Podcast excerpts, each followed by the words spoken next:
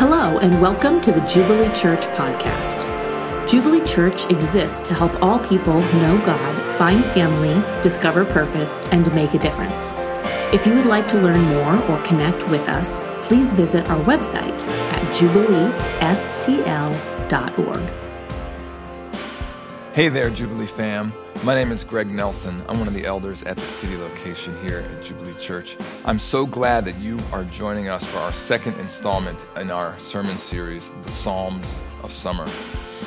Have you ever watched your favorite team overcome insurmountable odds to win the championship game? Or do you remember a moment when you really believed it was over for the heroes in your favorite film? Yet, with grit and determination, they seem to uh, find a way to succeed and to win the day. Then you are starting to understand the deliverance language in Psalm 34. Honestly, reading this reminded me of Game six of the 2011 World Series. Cards, Rangers. David Freese comes up to bat. He hits a two run triple in the bottom of the ninth to send us to extra innings. Then, to cap off the game and force game seven, he hits a walk off homer at the bottom of the 11th inning. Boom! The crowd goes wild. David Freese's legacy is cemented in the hearts and minds of the people in the Gateway City. You know, the occasion for the penning of Psalm 34 is this David, the great hero of Israel, was forced to flee for his own country and go to the uh, city state of Gath. This was a place that was uh, filled with the Philistines, his natural enemies. At the time, the Israelite king Saul had uh, falsely accused David of a plot to steal the throne and was after David's life. David, knowing that he couldn't stay in Israel, ran and tried to hide among the Philistines, but he was found there. You got to remember, at that time, after David, who had been the champion of Israel and defeated Goliath, they sang songs that went like this Saul has struck down his thousands, but David his ten thousands. So when David realizes that he has gotten out of the frying pan and into the fire, he has to think fast. He's brought before the Philistine king, King Achish, and in a, in a moment of brilliance or desperation, David pretends to be mentally insane. Uh, if you read the account, the biblical description sounds something like a, a psychotic episode, erratic behavior, drooling, um, random speech, paranoid delusions. David is feverishly scribbling on the walls and pretending to, to talk to people who aren't there so that the king will see him and think nothing of it. Uh, in fact, the, the king Achish says, You know, why are you wasting my time with this madman? Take him away. Now, I don't know if you've seen hard times. I don't know, maybe you lost a job. Uh, maybe you suffered some relationship failure. Maybe you faced bankruptcy. But I doubt that you have been pushed to these limits. Uh, I doubt you've ever had to fake schizophrenia in order to save your own life. This is an incredibly low moment for David. The one who had been uh, uh, prophesied to become king, now uh, groveling, uh, hiding, and, and, and pretending before uh, another king. Yet David is inspired to write this psalm, this incredible song of praise, Psalm 34. How is it that he is able to do that coming out of this situation? Well, knowing this background, uh, that will help us as we approach this psalm to, to try to mine it for all that it's really worth. Now, the Psalms are songs, they're, they're poetry, their structure helps us, and we're going to talk about that briefly uh, before we dive into the depths of the text.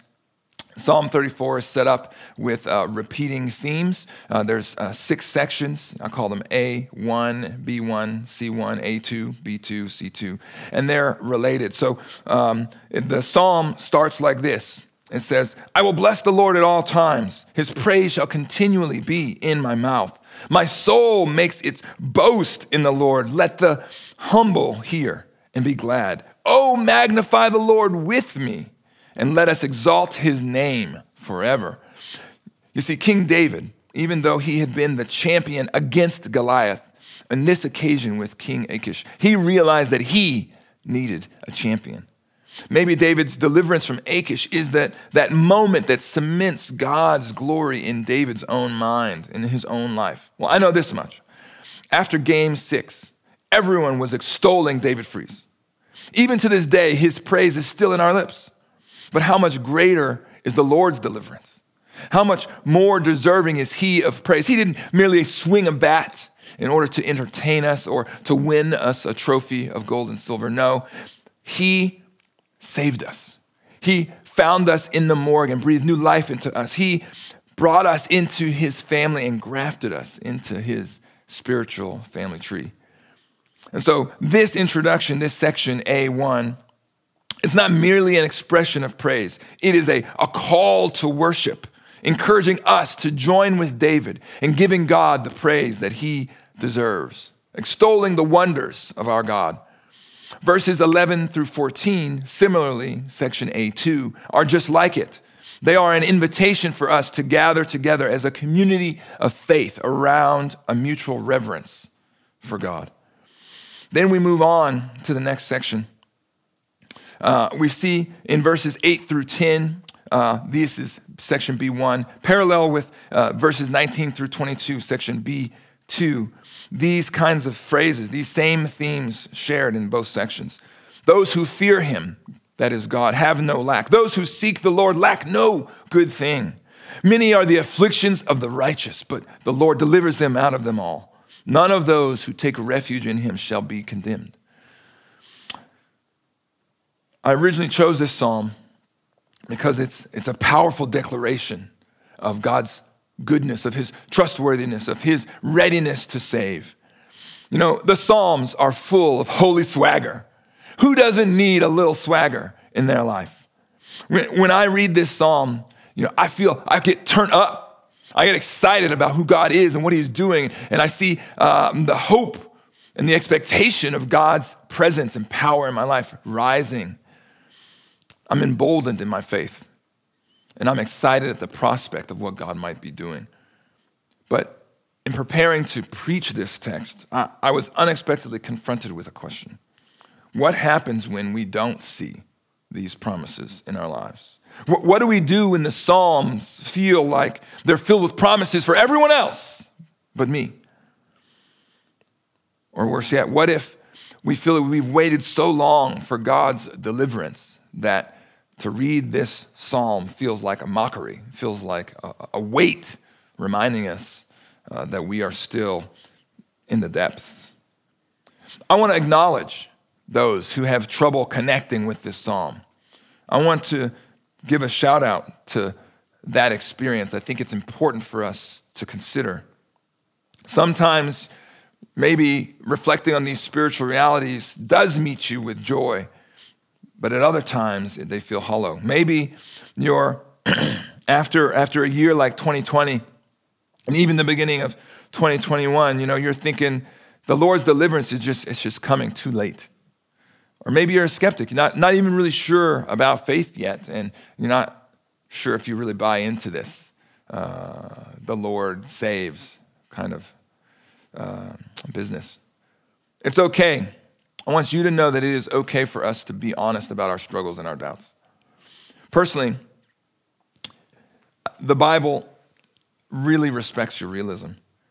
Sadly, you know, a, lot of modern American Christianity maybe overlooks that or, or glosses over the, the realities of life, but the Bible is raw and honest and straightforward. It doesn't sugarcoat pain, hardship, brokenness, struggle. It's all throughout the pages. The, the majority of recorded events in the Old Testament center around some difficulty, whether it's illness, wandering, war, famine, death.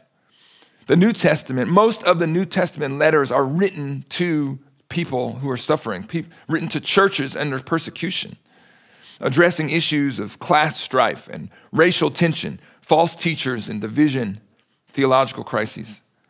So you might be right to pump the brakes and not just go running around dancing and stomping in the sanctuary, especially if you've had a week where you've been taking your lumps, or a year for that matter.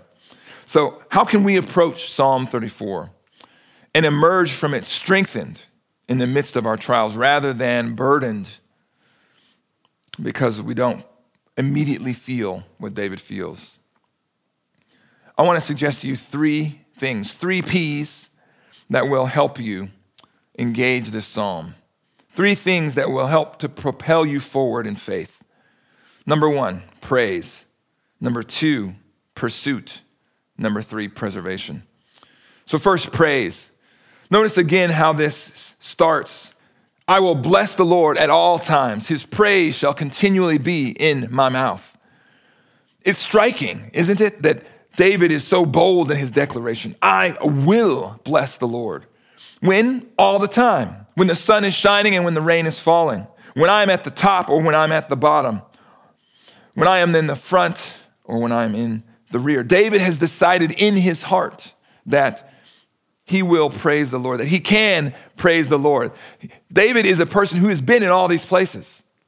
He has been on the mountaintop and he has been in the valley, and he knows that praise is possible. But I think he knows more than just the possibility of praise. I think he knows the value of praise. He knows that God is deserving of praise. And but beyond that, David is getting riled up. Verse 2, he says, his soul is boasting. He's not just giving mental assent to the goodness of God. No, his, his soul is engaged. He is emotionally connected to this. I mean, think for a moment in your life. When have you boasted? What did you boast about? A new car? A new job? A personal accomplishment? Something uh, that your child did on the sports field? Whatever you're boasting about, how did it make you feel? Did it leave you feeling mm, indifferent, meh, disconnected and disinterested? No. You can't boast without being emotionally invested in the thing about which you're boasting. World Series, game six, walk off homer. We boast about what we love. C.S. Lewis makes this point. He says this He says, I think we delight to praise what we enjoy because the praise not merely expresses but completes the enjoyment. It is the appointed consummation. Fully to enjoy is to glorify. In commanding us to glorify Him, God is inviting us to enjoy Him. And so David naturally invites us to join Him in the enjoyment of God. Oh, magnify the Lord with me, and let us exalt His name together.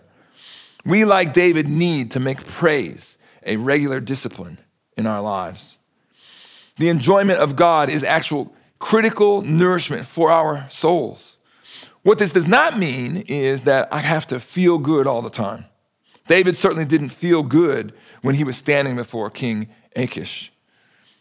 He also didn't feel good in 1 Samuel 30 when his wives were kidnapped and his men were threatening mutiny. Let me read to you from that text. Verse 3 And when David and his men came to the city, they found it burned with fire. That's their homes. And their wives and sons and daughters taken captive. Then David and the people who were with him raised their voices and wept until they had no more strength to weep. David's two wives also had been taken captive Ahinoam of Jezreel and Abigail, the widow of Nabal of Carmel. And David was greatly distressed, for the people spoke of stoning him because all the people were bitter in soul, each for his sons and daughters. When was the last time you cried yourself to sleep? Cried so hard you didn't have any more tears to cry. David and all his mighty men are over here crying like babies, snot running down their faces. They didn't have Kleenex back then. They're being raw, they're honest, they're broken, they're open. Nothing is hidden. They're not pretending, they're not putting on airs. Are you willing to be real with God at your lowest points? What do you do in the critical moment? Do you let it all out with your closest friends, baring your soul unpolished, unfiltered, and undignified? That's how David did it. Then the scripture says that when his boys turned on him, when his stress level was at the max, when his next move was life or death. It says David grabbed his noise canceling headphones, threw on some Hulu, and was just vegging out, shaking off the haters. No, that's not what the text says. It says David strengthened himself in the Lord. Now, how do you think he did that? I think he did Psalm 34. Oh Lord, my wives have kidnapped, my friends have turned against me. I have no more tears to cry. I want to die right here. And my friends want to make it happen. You, only you can deliver me. You were near to me, the brokenhearted. You save me, the crushed in spirit. Friends, whatever you do, don't, don't read this psalm and think, man, David had it all together all the time. I got to be like that, you know, with a smile on my face, put my best foot forward.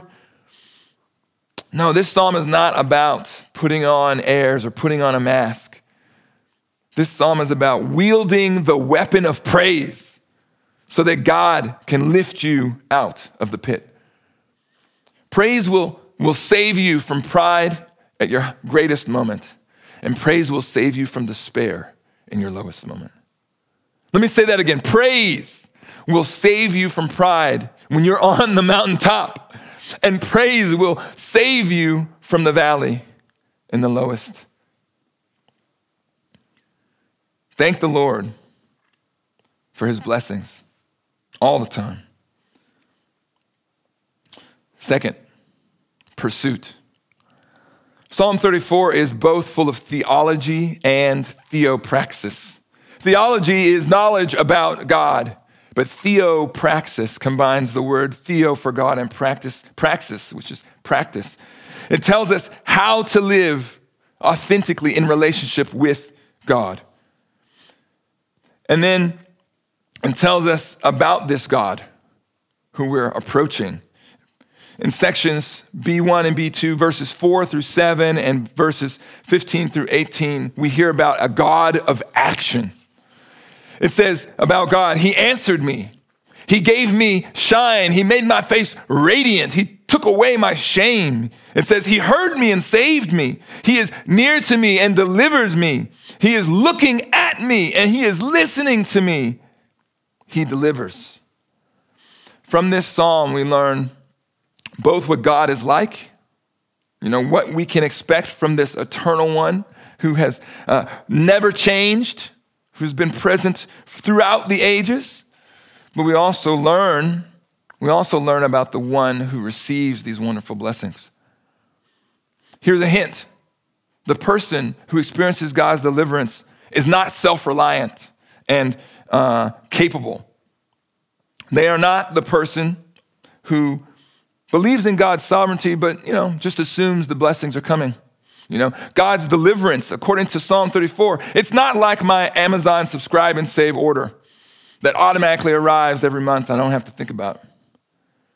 No, it says here that the person who God saves seeks, looks, and cries out to God. God's deliverance isn't to be assumed, but it is to be sought. The picture of this person is like this the text describes them I sought the Lord. Those who look to him are radiant. This poor man cried, and the Lord delivered him. Those who fear and revere God, and the righteous who cry for help.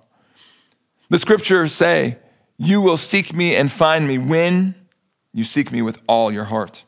Jesus himself tells two parables that are meant to encourage us in our seeking. He says, The kingdom of heaven is like a treasure hidden in a field, which a man found and covered up. then, in his joy, he goes and sells all his possessions and he buys that field. Again, the kingdom of heaven is like a merchant in search of fine pearls who, on finding one pearl of great value, went and sold all that he had and bought it. Sounds kind of tiring, doesn't it? But the promise before us is that when we seek, we shall find. Find something greater than treasure, greater than pearls. We will find the God who saves, the God who delivers, the one who will lift us up, who will turn our face and make us shine. David testifies to this in verse 8. Oh, taste and see that the Lord is good. Blessed is the man who takes refuge in him. This blessed feast that we can taste is an outpouring of God's grace, but it's only available to those who are searching for it. Ask and it will be given to you. Seek and you will find. Knock and it shall be opened to you. For everyone who asks receives, and the one who seeks finds, and to the one who knocks it will be opened. Third, preservation. Psalm 34, for all its wonders, honestly, it ends a bit awkwardly. You know, if I had been writing, I would have ended with verse 19. Many are the afflictions of the righteous, and the Lord delivers him out of them all. Boom, microphone drop. But we have verses 20, 21, and 22 to consider. So, verse 20, what is this mention of bones? It seems like it comes totally out of the blue. Well, the book of Exodus chronicles God's great act of deliverance for the nation of Israel, pulling them out of slavery in Egypt and setting them apart as his chosen people. And giving instructions about the Passover lamb, the scripture says this It shall be eaten in one house. You shall not take any of the flesh outside the house, and you shall not break any of its bones. Preserve the bones. Then, in John's account of Jesus' crucifixion, fast forward, when they came to Jesus and saw that he had already died, they did not break his legs. For these things took place that the scripture would be fulfilled, not one of his bones will be broken. Quoting Psalm 34. David is prophetically foreshadowing for us Jesus in this psalm. Whether David knew it or not, the Holy Spirit inspired him to put in this little Easter egg for us for those of us who would eventually believe in Jesus. But why? Well, there are a ton of promises in this psalm. And as we've mentioned, some feel too good to be true. Make no mistake, I have seen a clear pattern of the Lord's faithfulness in my life. But I don't think that I can really say I have been delivered out of all my fears, or that I have never been ashamed, or that I lack no good thing. It is clear that we live in an imperfect world marked by strife and turmoil. And I'm certain that we all have some fears, some shame, and some lack. But the final encouragement of this psalm for the Christ follower is this mortal life is not the end not the end of the story. The end of our psalm is whispering to us hints of God's resurrection power. Let's consider a few things in turn. First, Jesus' bones were not broken. Just one of the many ways in which he fulfilled the uh, prophetic requirements to be God's perfect sacrifice, the Passover lamb. Two, Jesus, the true Passover lamb, was sacrificed so that we could have his righteousness. We could become the righteous person that David is referencing in Psalm 34, the one that the Lord saves. Why are the eyes of the Lord toward us to, to hear us when we cry? Because of Jesus' righteousness bestowed on us. Jesus, three, has traded places with us. God did not respond to Jesus' righteous cry on the cross so that he could respond to our now righteous cries for help. And four, after three days in the tomb, Jesus was finally delivered. Not delivered from death, but delivered through death so that he could pass into resurrection life. And we, like him, will do the same. Therefore, those who place their faith in Jesus can taste and see God's goodness in this life. But it's a taste, a foretaste, not a complete experience. Yet through death, we are all delivered through death into an experience where all of our afflictions have been removed and we have been brought into resurrected life where we will have no lack and no shame.